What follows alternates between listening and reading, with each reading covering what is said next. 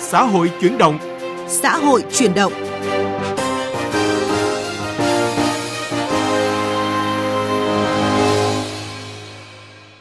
Xin kính chào quý vị và các bạn. Chương trình xã hội chuyển động hôm nay sẽ có những nội dung đáng chú ý sau. Chuyên mục vấn đề xã hội đề cập chủ đề Thí điểm tổng đài 156 ngăn chặn cuộc gọi rác có dấu hiệu lừa đảo, triển khai thế nào cho hiệu quả. Lăng kính, sắc màu cuộc sống mời quý vị và các bạn cùng tìm hiểu công nghệ tôm tách, chất liệu sinh học bền vững được làm từ tôm.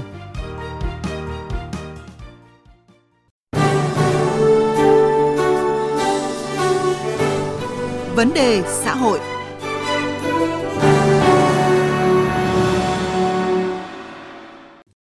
quý vị và các bạn, từ đầu tháng 11, Bộ Thông tin và Truyền thông triển khai thí điểm đầu số 156 tiếp nhận phản ánh về cuộc gọi có dấu hiệu lừa đảo. Đây là một trong những giải pháp của Bộ Thông tin và Truyền thông trước tình trạng cuộc gọi rác trên mạng viễn thông diễn ra phức tạp, có chiều hướng tăng lên, đặc biệt xuất hiện nhiều cuộc gọi có dấu hiệu lừa đảo, giả mạo các cơ quan nhà nước, các tổ chức nhằm mục đích chiếm đoạt tài sản của người dùng. Vậy từ những phản ánh người dân gửi về, các nhà mạng sẽ làm thế nào để phù hợp với các cơ quan quản lý nhà nước có biện pháp xử lý kịp thời theo quy định? Sau đây mời quý vị cùng tìm hiểu qua phản ánh của phóng viên Đài Tiếng Nói Việt Nam. Theo số liệu của Bộ Thông tin Truyền thông, cả nước hiện có 5.710 cá nhân sở hữu trên 100 SIM, 261 cá nhân sở hữu trên 1.000 SIM.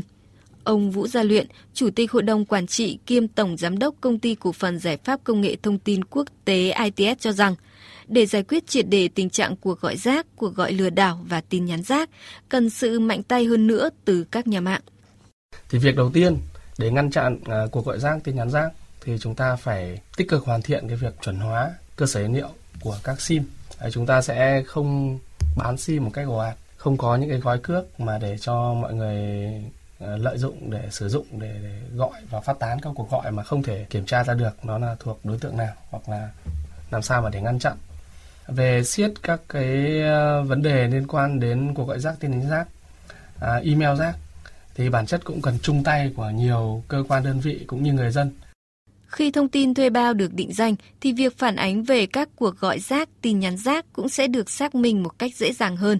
Đặc biệt dựa trên các thông tin được phản ánh tới tổng đài 156, các doanh nghiệp viễn thông sẽ xác minh thông tin thuê bao. Bộ trưởng Bộ Thông tin và Truyền thông Nguyễn Mạnh Hùng nói về điều này như sau. Việc dọn rác thì không thể chỉ là của Bộ Thông tin và Truyền thông và Bộ Công an, mà là của tất cả các bộ ngành địa phương và người dân. Rất nhiều biện pháp kỹ thuật thì đã được áp dụng để giảm sim rác. Bộ Thông tin và Truyền thông đang chỉ đạo các doanh nghiệp viễn thông kết nối với cơ sở dữ liệu dân cư, căn cước công dân gắn chip để làm chính xác lại thông tin của chủ thuê bao, lấy thông tin của cơ sở dữ liệu dân cư, căn cước công dân làm thông tin gốc duy nhất. Đây sẽ là giải pháp căn cơ. Các doanh nghiệp viễn thông thì đã kết nối và đang thực hiện giả soát với cơ sở dữ liệu dân cư. Sim rác mà giảm thì tin nhắn rác, cuộc gọi rác, cuộc gọi mạo danh, tống tiền sẽ giảm. Thông tin chủ thuê bao mà chính xác thì sẽ giúp cho các cơ quan quản lý chức năng điều tra, xử lý đúng người. Vâng, thưa quý vị và các bạn, việc thí điểm tổng đài 156 ngăn chặn cuộc gọi rác, cuộc gọi có dấu hiệu lừa đảo có điểm gì khác với những giải pháp trước đây và cần phối hợp triển khai như thế nào cho hiệu quả? Sau đây, chúng tôi có cuộc trao đổi với ông Nguyễn Hồng Thắng, Cục trưởng Cục Viễn thông, Bộ Thông tin và Truyền thông. Mời quý vị và các bạn cùng nghe. À, thưa ông Nguyễn Hồng Thắng ạ, tổng đài 156 thì có gì khác so với tổng đài 5656 à, đã được Bộ Thông tin và Truyền thông vận hành trước đó, cùng với mục đích là giảm và ngăn cuộc gọi rác, cuộc gọi có dấu hiệu lừa đảo ạ thưa ông? À, trước đây thì thực triển khai cái nghị định 91 về chống thư rác, cuộc gọi rác, tin nhắn rác và cuộc gọi uh, lừa đảo, uh, cuộc gọi uh, quảng cáo. Bộ Thông tin Truyền thông, Cục An toàn thông tin cũng đã triển khai cái ờ, đầu số 5656 để tiếp nhận các phản ánh của người dân khách hàng dịch vụ viễn thông về các cái trường hợp này. Tuy nhiên thì ờ, đầu số 556 chỉ tiếp nhận qua hình thức tin nhắn, chưa có cái hình thức tiếp nhận qua tổng đài thoại. Vì vậy thì ờ, tổng đài 156 này chỉ có thêm cái tính năng là tiếp nhận qua hình thức là thoại và cả tin nhắn. Ờ, đầu số 5656 mà Bộ Thông tin Truyền thông đưa ra thì từng được xem là lá chắn cho người dùng. Ờ, bởi theo đó thì khi doanh nghiệp muốn thực hiện tin nhắn, cuộc gọi hoặc là thư điện tử có nội dung quảng cáo bắt buộc thì phải gửi một bản sao tới đầu số 5656 để phục vụ công tác kiểm tra và giám sát. Ờ, cũng tương tự như vậy thì người sử dụng dịch vụ viễn thông internet, thư điện tử cũng có thể phản ánh và cung cấp các bằng chứng qua đầu số 5656 nếu mà gặp phải tình trạng bị quấy rầy bởi tin nhắn, cuộc gọi hay là thư điện tử rác không mong muốn ạ. Thế nhưng rõ ràng là hệ thống này vẫn bỏ lọt lưới, chứ không thể chặn được triệt để cái tình hình tin nhắn và cuộc gọi rác. Vậy thì ờ, tổng đài 156 triển khai lần này ờ, đã khắc phục được những hạn chế đó như thế nào ạ, thưa ông? Trước đây ờ, tổng đài 5656 thì là hình thức là tiếp nhận là tin nhắn với cái cú pháp gửi về tin nhắn cũng là đơn giản, rất rõ ràng và khá là thuận tiện cho người dân. Tuy nhiên như tôi đã nói thì cũng thiếu thêm cái hình thức nữa có thể là thuận tiện hơn là hình thức gọi điện thoại tức là khi gặp vấn đề thì uh, người dân khách hàng ờ, sử dụng dịch viễn thông thì có thể gọi điện thoại và không cần nhớ đến cú pháp nữa. Thông qua cái tổng đài tiếp nhận ờ, 156 tiếp nhận các hình thức thoại và tin nhắn thì tạo ra cái kênh tiếp nhận nó thuận tiện hơn cho người dân. Và quan trọng trong cái việc mà xử lý các cái tin nhắn rác cuộc gọi rác và cuộc gọi có dấu hiệu lừa đảo trong thời gian gần đây ấy, thì cần sự chung tay của người dân của khách hàng dịch vụ sử dụng dịch viễn thông cung cấp các cái thông tin phản ánh chính xác tin cậy và kịp thời à, nếu mà thiếu các cái thông tin phản ánh này thì thực sự rất khó phát huy hiệu quả thì không chỉ mà mỗi việc là của cơ quan quản lý nhà nước của doanh nghiệp viễn thông mà cần cái sự đóng góp cung cấp thông tin của người dân của khách hàng sử dụng dịch vụ viễn thông một cách chính xác tin cậy và kịp thời. À, vâng ạ, thưa ông Nguyễn Hồng Thắng ạ, có thể nói là quy định của chúng ta đã có và luật thì cũng đã rất sát với từng mức những chế tài xử lý hình sự với cả hành vi đưa hoặc là mua bán sử dụng trái phép thông tin mạng máy tính, mạng viễn thông, rồi cả cái việc là chia sẻ bí mật thông tin cá nhân với những người mà sử dụng dịch vụ và ngăn chặn việc mua bán lưu thông lưu thông tin sim di động sai quy định. À, vậy thì vì sao cái hoạt động mà các cuộc gọi rác, tin nhắn rác, các cuộc gọi lừa đảo vẫn diễn ra uh, rất là phức tạp và ngày càng gia tăng trong những năm gần đây như thế ạ? Nó có mấy cái nguyên nhân chính thứ nhất là trong quá trình phát triển thì chúng ta cũng đã thúc đẩy phát triển để tăng cái số lượng người sử dụng dịch vụ viễn thông. Cái đấy là tốt, để cho mọi người dân có cái, đều có cái quyền tiếp cận dịch vụ viễn thông. Đấy, tuy nhiên trong quá trình triển khai, đăng ký, trang xuất một thời gian cũng cũng khá dài thì cái điều cả, các cái điều kiện kỹ thuật cơ chế cũng chưa có. Thì cái cái việc mà khi khâu kiểm soát, đăng ký ban đầu vẫn còn có những sơ hở nhất định, cho nên là có một số cá nhân đã sử dụng thông tin nó chưa đúng khi đăng ký. Ờ, đến nay thì cơ sở dữ liệu quốc gia về dân cư thì cũng đã được hình thành và đưa vào hoạt động. Rồi à, căn cước công dân, gắn chip rất là hiện đại cũng đã được vào sử dụng. Các cái hệ thống kết nối liên thông giữa doanh nghiệp viễn thông với cơ sở dữ liệu quốc gia về dân cư thì cũng đã hoàn thành đưa vào kết nối. Như vậy chúng ta đủ điều kiện kết nối sàng lọc và giải quyết các cái hạn chế trước đây. Khi mà giải quyết được những vấn đề này rồi thì các hành vi trong thời gian tới nó sẽ không còn nữa. Chúng tôi đang tập trung vào giải quyết các cái vấn đề một cách gốc gác cơ bản nhất. Vâng, như ông Nguyễn Hồng Thắng vừa nêu thì cái việc kết nối cơ sở dữ liệu dân cư, căn cước công dân gắn chip để làm chính xác lại thông tin của chủ thuê bao chính là cái giải pháp triệt để nhất để giải quyết cái nạn tin nhắn rác và cuộc gọi lừa đảo từ trước đến nay. À, vậy thì à, để đạt hiệu quả hơn nữa thì với các cơ quan quản lý, các công ty mạng và cũng với chính người dùng ạ, thì ông có đề xuất giải pháp hoặc là khuyến cáo như thế nào hay không ạ? Thứ nhất là việc mà đảm bảo thông tin khách hàng là chính xác, đầy đủ ngay từ khâu đăng ký và trong cái quá trình sử dụng là trách nhiệm của doanh nghiệp cung cấp dịch vụ viễn thông. Nên là các doanh nghiệp sẽ có trách nhiệm phải kết nối với cơ sở dữ liệu về dân cư và triển khai các biện pháp mà ngay khi kiểm tra, kiểm soát, ngay khi đăng ký, thuê bao, đăng ký tại điểm giao dịch của mình.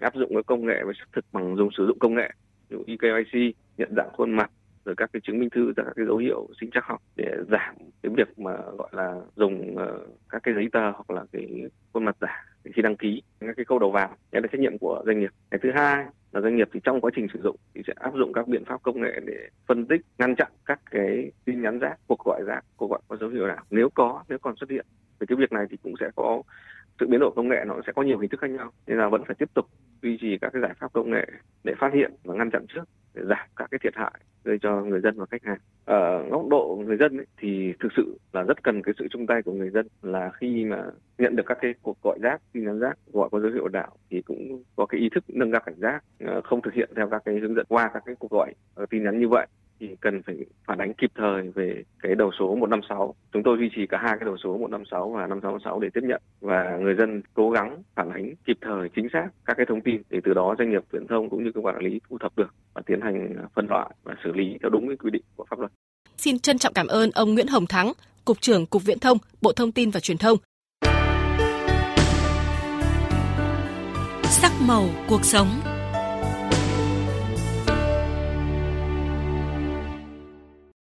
Thưa quý vị và các bạn, nhiều năm sinh sống và theo ngành thời trang tại Mỹ, nhà thiết kế trẻ Uyên Trần nhận thấy rõ tình trạng ô nhiễm tại các bãi tập trung phế thải sản phẩm may mặc làm từ vải tổng hợp. Mong muốn tìm ra loại vật liệu thân thiện với môi trường, có khả năng tự phân hủy sinh học, Uyên Trần đã quyết định theo học thạc sĩ vật liệu sinh học tại trường Đại học Thiết kế Bắc Sơn để tìm hiểu chuyên sâu. Thành quả là nữ thiết kế trẻ cùng các cộng sự đã chế tạo thành công vật liệu tôm tách được làm từ vỏ tôm kết hợp bã cà phê có thể thay thế cho da thuộc. Lăng kính sắc màu cuộc sống hôm nay mời quý vị cùng tìm hiểu chất liệu sinh học độc đáo này. Chất liệu sinh học tôm tách đến từ hai nguồn chính từ vỏ hải sản và sợi nấm. Đầu tiên họ chiết xuất catusan, sau đó kết hợp với chất kết dính sinh học, đem trộn cùng chất màu tự nhiên như cà phê. Hỗn hợp này đổ vào khuôn, phơi khô ở nhiệt độ phòng trong khoảng từ 2 đến 3 ngày là có thể sử dụng. Quá trình này không cần nhiệt, bởi thế tiết kiệm năng lượng và giảm lượng khí thải carbon. Chia sẻ về tính độc đáo của loại vật liệu này, nhà thiết kế Uyên Trần, giám đốc điều hành Tomtech cho biết.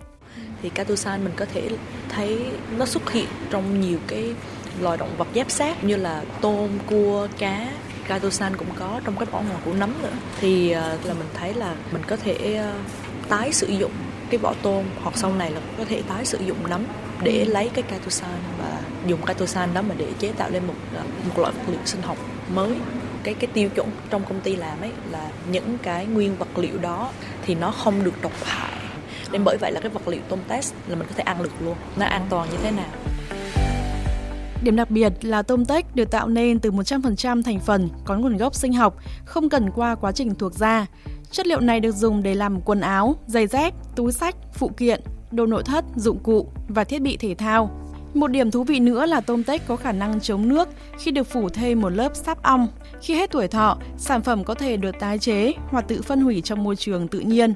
Ấn tượng trước tính năng của vật liệu tôm tách, một số nghệ sĩ hoạt động trong lĩnh vực nghệ thuật chia sẻ mọi người đang dần hướng đến những cái vật liệu bền vững hơn, tốt cho môi trường. Xong dần dần mọi người đang tìm ra những cái hướng mà để có thể từ 100% thiên nhiên. Đúng. Những gì em từng biết, tôm là chỉ có cái protein, ừ. cái canxi. Ban đầu em nghĩ là những phế phẩm đấy nó sẽ đáp ứng được về thức ăn. Nhưng em không nghĩ là trong những cái thành phần đấy nó lại có thể biến hóa những cái vật liệu khác nhau mình có thể sử dụng. Thì Việt Nam là một ờ, quốc gia về biển, có lượng ờ, đầm phá rất lớn ở trong Nam lẫn ngoài Bắc. Sản phẩm này sẽ giúp chúng ta tận dụng được nguyên liệu thừa từ ngành công nghiệp nuôi tôm.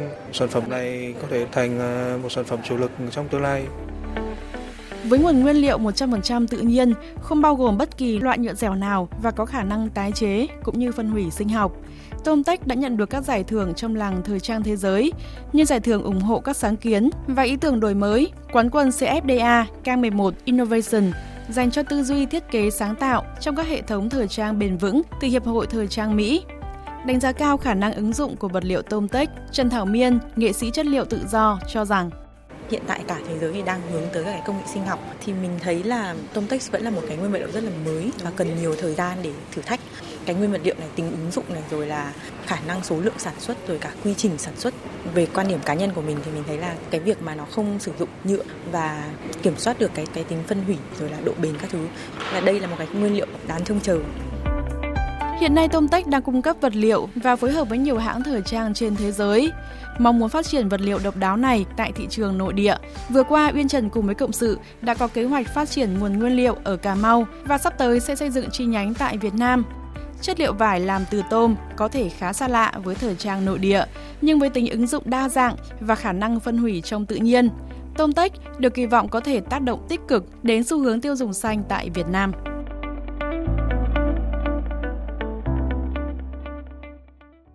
Những thông tin về tôm tách, chất liệu sinh học bền vững từ tôm cũng đã kết thúc chương trình xã hội chuyển động hôm nay. Chương trình do biên tập viên Thủy Tiên biên soạn và thực hiện. Xin chào và hẹn gặp lại quý vị và các bạn trong các chương trình sau.